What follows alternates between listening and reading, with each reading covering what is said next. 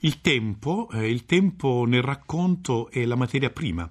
Eh, una delle sue forme è la proiezione nel tempo di lettura. Il tempo oh, veramente definisce sia il romanzo sia il racconto breve. Per esempio, Guerra e Pace. Guerra e Pace dispiega la narrazione in un accordo meraviglioso tra accadimenti storici e personaggi, tra situazioni e paesaggi, e fa del tempo della lettura un'esperienza prolungata, con soste, con riprese, indugi, interruzioni. Per esempio, a me accade di legare quell'esperienza di lettura di Guerra e Pace a una stagione dell'adolescenza, a una lunga estate salentina e alla campagna che era intorno, con i grandi ulivi, con il coro assiduo delle cicale e con il cane accucciato spesso ai miei piedi mentre leggevo. Un romanzo, infatti, è anche un tempo della nostra vita, con il paesaggio, le voci intorno e pensieri che hanno abitato quella lettura. Su questo tempo esterno alla lettura, che appartiene intimamente al tempo di lettura, Proust ha scritto pagine molto belle. Dall'altra parte c'è il tempo non del romanzo, ma il tempo del racconto breve.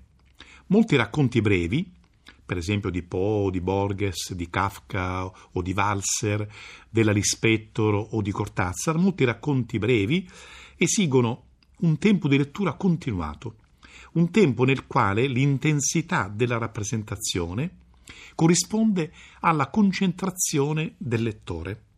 Il lettore fa esperienza in breve tempo di un linguaggio che ha accadimenti, personaggi, imprevisti, scioglimenti fa esperienza in breve tempo di un dire che soprattutto è in grado di non lasciar cadere mai la tensione, in grado di vincolare il lettore al respiro stesso della narrazione. L'argentino e parigino Cortázar, autore di bellissimi racconti brevi, come quelli raccolti in Bestiario, per esempio, o in Ottaedro, in due conferenze ha detto appunto del racconto breve e ha ricordato come la natura di quel modo di narrare non possa fare a meno di alcune condizioni. Anzitutto la singolarità, la eccezionalità, diremmo, della situazione messa in scena, che deve essere del tutto inattesa e inconsueta. Pensiamo a tutti i racconti di Kafka, per esempio. Poi la tensione, cioè il dominio da parte dell'autore del tempo narrativo, un dominio che deve sapere indurre e insieme guidare l'attesa nel lettore, la sospensione dentro quell'attesa. E ancora un altro punto, il ritmo, il ritmo del dire, cioè ancora una questione di tempo, di parola che nella rappresentazione sappia creare un movimento del linguaggio in grado di trattenere il lettore nel cerchio del racconto, nel cerchio del dire. Se pensiamo ai racconti di Poe, ritroviamo queste tre dimensioni quasi sempre.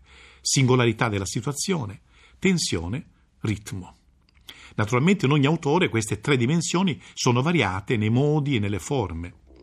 Pensiamo a come, ad esempio, in Poe la singolarità della situazione spesso si delinei via via a partire da situazioni apparentemente consuete.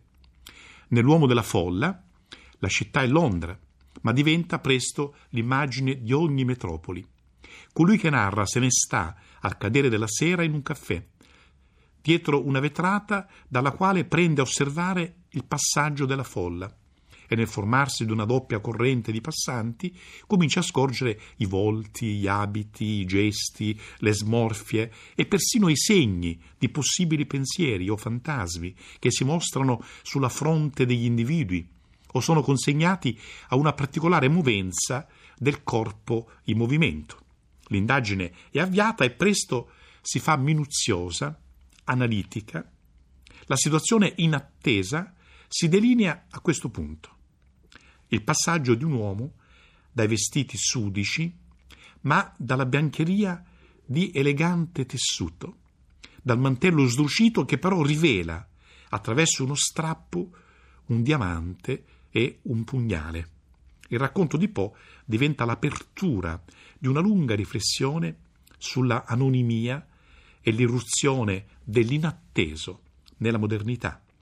Da Baudelaire, che è stato il traduttore francese di Poe, e anche interprete di Poe, fino a Walter Benjamin, che ha letto quell'anonimia e quella, quella irruzione del nuovo e dell'inatteso nella modernità. Ma in tanti autori di racconti brevi, la singolarità della situazione si delinea a un certo punto. Penso ai racconti di Tommaso Landolfi, dagli inizi quasi convenzionali, e così ai racconti di un brevissimo narratore di racconti brevi come Arturo Loria. Il falco, per esempio, è uno dei suoi racconti più belli. È la notte di un falco chiuso nella bottega di un impaiatore. Questa è la situazione dalla quale si sviluppa poi la narrazione. E così eh, altri narratori italiani, Delfini, Darzo, eh, fino a Moravia. Del resto il Novecento italiano è proprio letterariamente, narrativamente, è il secolo del racconto breve.